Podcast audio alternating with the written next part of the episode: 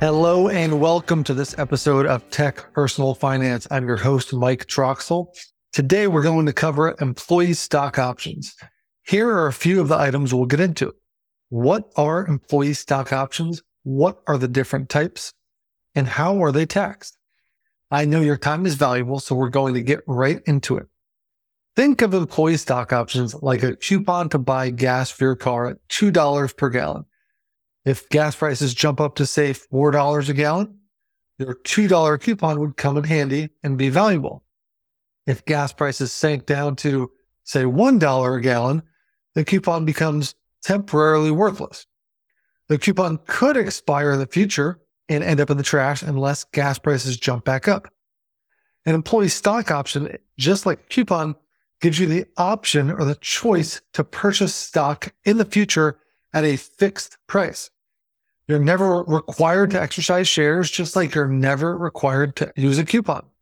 And just the fact that you have the option or the coupon does not mean much as you actually have to act to realize the value. With an option, you need to exercise it, or a coupon, you need to bring it to the store, right? Leaving it at home while you go to the store or the gas station doesn't do you any good. Stock options are one of the most common ways to compensate employees of private companies. Growing companies usually have limited funding or limited revenue, and they generally can only pay so much in salaries. So stock options provide employees with bigger upside. They may make employees feel like they have skin in the game, which some believe is quite valuable from a company perspective. Just like coupons, sometimes stock options can be worthless. Sometimes they're worth something, and other times they can be worth a lot. The two types of employee stock options are incentive stock options, called ISOs or ISOs, and non qualified stock options, usually referred to as NSOs. Usually, most people know whether they have stock options, but it's not typical for them to know which type of options they have. One of the first differences between the two stock option grants is when they were granted. If we use an IPO or going public as a finish line of a metaphorical marathon, ISOs are usually given out at earlier stage companies, let's say mile one through 10. If your company is in the middle stages, it's more likely they are receiving NSOs, which may be mile 11 through 18. And the closer your company gets to a potential IPO, the more likely they are to stop issuing options altogether. And they'll usually begin to offer RSUs or restricted stock units. A key advantage or difference with options versus RSUs is that options give you the ability to control the timing of income. With RSUs, the income hits on the vesting date and you don't have any control over that. If someone does not know what type of options they have, the stage of their company is usually a decent indicator. If they've been at the company for maybe five plus years pre IPO, they could have multiple types of equity compensation. They could have ISOs, NSOs, and RSUs. The exact type is ultimately determined by reviewing a copy of the grant paperwork. And during discussions, we'll look at this timing and stage of company to get an idea of what they have, but we'll never base it off of that. We always want to see the paperwork. When looking at the names of the two type of options, it's easy to guess which one is taxed more favorably and which one is taxed less favorably. When you hear incentive stock options or non-qualified, again, without knowing anything, you probably guess the non-qualified one is taxed in a worse way. Usually you want to qualify for things or qualify for something. And in this case, you want to qualify for a special tax treatment. And so not qualified or non-qualified means you're not qualified for special tax treatment. So uh, how are these options taxed? To explain the key differences in taxation, I'll use an example from a grocery store. Let's imagine you have a coupon for your favorite grocery store and the coupon says buy organic eggs for $5. Notice that the coupon does not specify the discount amount in dollar terms, like say this coupon is good for $2 off eggs. It does not say that. It says a fixed price at which you can buy it. And it does not say a percentage. It does not show percentage terms such as 10% or 15% off. Instead, it only states the price at which you can purchase the eggs. Given this, you wouldn't just maybe cash in a coupon. You'd be very curious to see what the actual price is. Again, this is a very key point in thinking about stock options, as employee stock options are a right to purchase a share of a company at a fixed or certain price. Again, it's not a specified discount. You might be familiar with ESPPs or the employee stock purchase plan, which usually has a fixed percentage discount, maybe 10, maybe 15%, where you can purchase your company stock at a discount. Again, these are about that. Options come at a fixed price. So again, going back to the grocery store, you walk into the store, you check the price, and you see that those eggs are $8 per carton. Perfect. This is great. It's a great coupon. You grab the eggs, you buy them for $5 using the coupon, which is almost a 40% discount off the regular price. But immediately after you purchase the eggs, right as you're about to walk out of the store, there's a tap on your shoulder, almost as if you were shoplifting, but it's not the security, it's Uncle Sam. Uncle Sam, otherwise known as the tax man, believes that that $3 discount that you just received should be treated the same exact way as if you earned $3 of income. They call this an quote economic benefit. So you received an economic benefit of $3. Now, thanks to Uncle Sam, you now owe taxes on that $3 of economic benefit or phantom income, or they call it income. This might hmm. amount to a tax bill of, say, a dollar or a dollar fifty, depending on your personal situation. But what if you don't happen to have a dollar on you or a dollar fifty on you in your pocket to pay taxes? You might need to borrow money from somebody, right?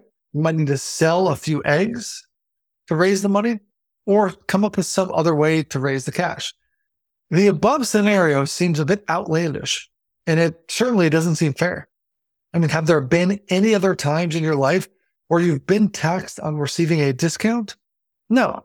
I mean, we've all had friends that worked at certain stores or restaurants or companies that could give us a small discount, and there's never any tax bill that comes with that. If you've ever purchased a car, you probably negotiated on the price. And again, you're never taxed on any discount or price negotiation that you get. After all, in this egg example, the grocery store, we didn't earn $3 of income, all we got were some discounted eggs. Again, this does not seem fair. So this would be the non-qualified stock option. Exercising options is just like cashing in a coupon at a store. And if you exercise a non-qualified stock option by purchasing the stock of your employer, the discount amount is considered taxable income in that year. It doesn't matter if you hold on to the stock for two days, if you sold it, if you hold on to it for a couple of years, the discount at the purchase creates an economic benefit that is considered income. Another minor difference in the NSO taxation is that non-qualified stock option exercises are not only considered taxable income, but the spread, so the discount is also subject to FICA taxes, which is for Social Security and Medicare. Medicare is typically 1.45%, but it could be a little bit higher for higher earners. And Social Security is usually 6.2% or always 6.2%, although that drops off completely once your income surpasses a certain point. And currently, at the time of this recording in 2023, that amount is around $160,000. So again, an NSO exercise, the discount you receive would be income tax and there'll be FICA taxes as well. Note if your company is not publicly traded, the price or the fair market value of your company stock is usually determined by a 409A valuation. If you're unsure where to find this information, I would check with your finance or HR team. Now let's imagine the same grocery store example, except when you purchase the eggs for $5 and you walk out of the store, there's no shoulder tap. There's no Uncle Sam. Later that week, you go and you sell those eggs to your neighbor, your brother for say $7. You actually make money in this scenario. That's a $2 profit. And now this is the point where you feel a tap on the shoulder and it's Uncle Sam. And it never feels good to pay taxes, never feels good to see Uncle Sam. But this situation is less upsetting since you actually received $2 of profit and actually have $7 cash in your pocket. So in this scenario, you're okay paying taxes. And that scenario is, again, it's more fair than the first. This is the better scenario. And this is the incentive stock option. So just a quick recap. When you're exercising options, if there is a discount, so if the value is higher than your cost to purchase the shares, for an NSO, that discount is considered income at the time of exercise and taxes are due. Just like if you received a bonus, taxes are due. With an ISO, when you exercise, if there's a discount, there are no taxes due at the time of exercise. There is an additional layer of complexity with exercising ISOs and holding them through the calendar year through December 31st. And this is related to AMT or alternative minimum tax. We'll cover this in more detail in a future episode, but I'll touch on it a little bit here. So each tax return has two calculations. One, the regular tax calculation that we're used to, and one alternative calculation called AMT. Your final tax number for the year is the larger of these two calculations. The AMT calculation usually happens in the background and you only hear about it when the calculation is larger. So most people are never subject to AMT. Most people never hear about it. How it works is some income items do not count as income for one calculation, but they do for the other. Similar with tax deductions. Some deductions qualify as a deduction for one of those calculations, but not the other. When it comes to ISO exercises, the regular tax calculation with Uncle Sam does not count that discount we've talked about as income. But his evil brother, AMT, they do count it as income. So the question becomes, how many ISOs can I exercise before that AMT calculation becomes a factor? Or said differently, how much of a discount am I able to receive until I'm subject to AMT? The answer is different for everybody, but here's an example. Let's say we run the numbers and $10,000 of this discount AMT income is the number for you. And that is the amount of phantom ISO discount income that you can generate while not causing an additional tax bill. As an example, if your ISO discount or the coupon, as we've been describing it, is $10 off, you could exercise 1,000 shares, right? The math, 1,000 shares and a $10 discount per share. That's $10,000. You could exercise 1,000 shares to get right up to that AMT line. If you ended up going a little bit over the line, usually it's not a big deal, but you're now taxed on that discount. The AMT that you pay typically comes back to you in the future as a tax credit. If you pay a large amount of AMT, it could take a long, long time for this to come back to you as a credit. But in normal years, if you pay, say, $100, something very small, $100 in AMT, usually the next year you'd have a $100 tax credit. And of course, if you did not go over the line and say, again, say that line was $10,000 and maybe you exercise enough shares to have $9,000 of discount used up, then there will be no taxes due, no AMT taxes. And it's important to remember that I'm talking about federal income taxes right now. Most states do not have their own AMT calculation, but some states do. California does.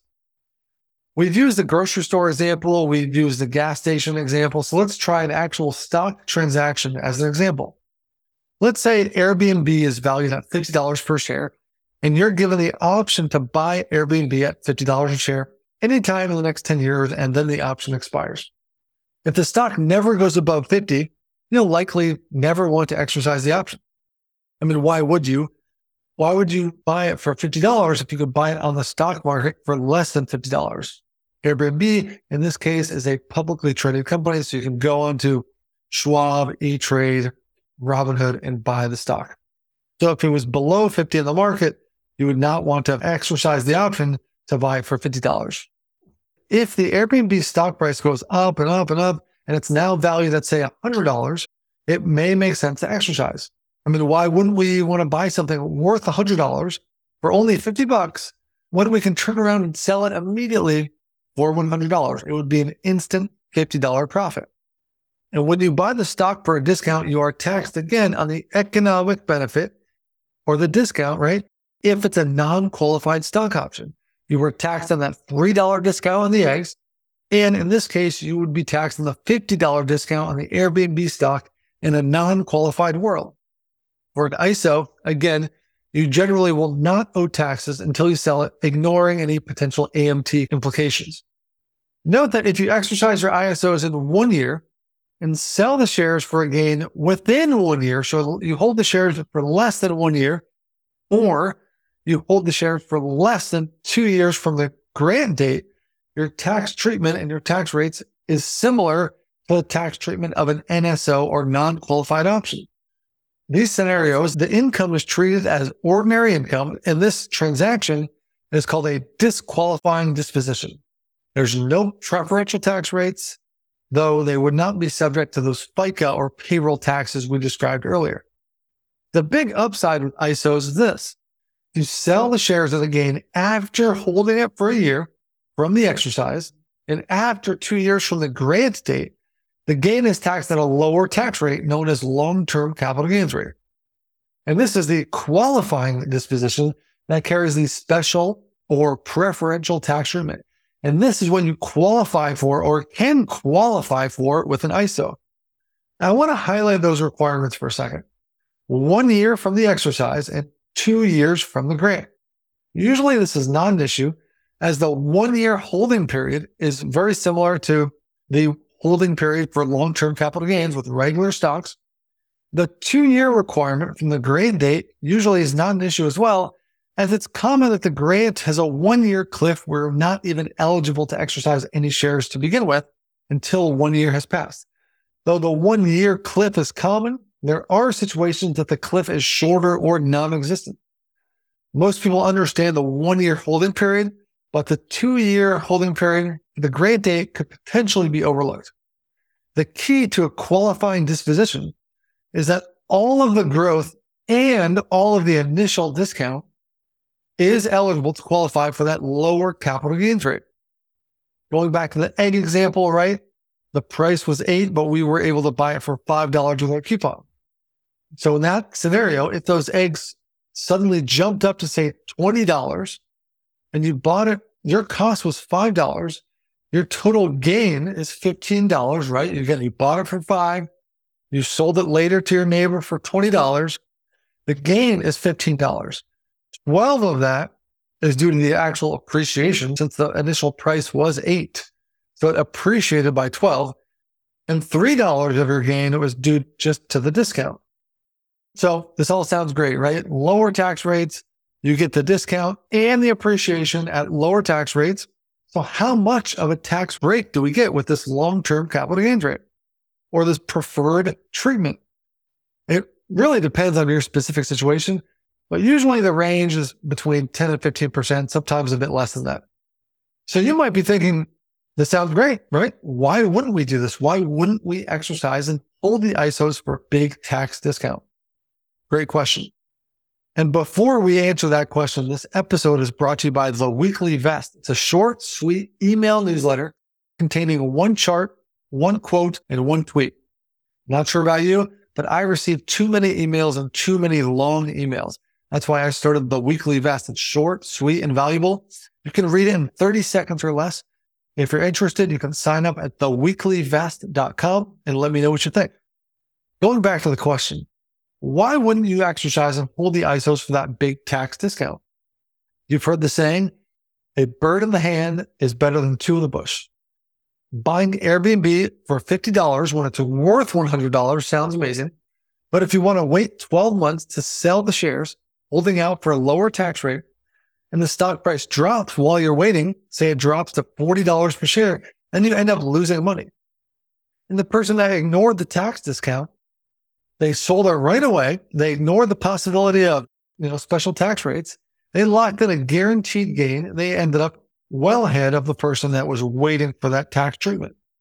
Keep in mind that a 50% tax rate or even a 90% tax rate on some income is better than a 0% tax rate on no income.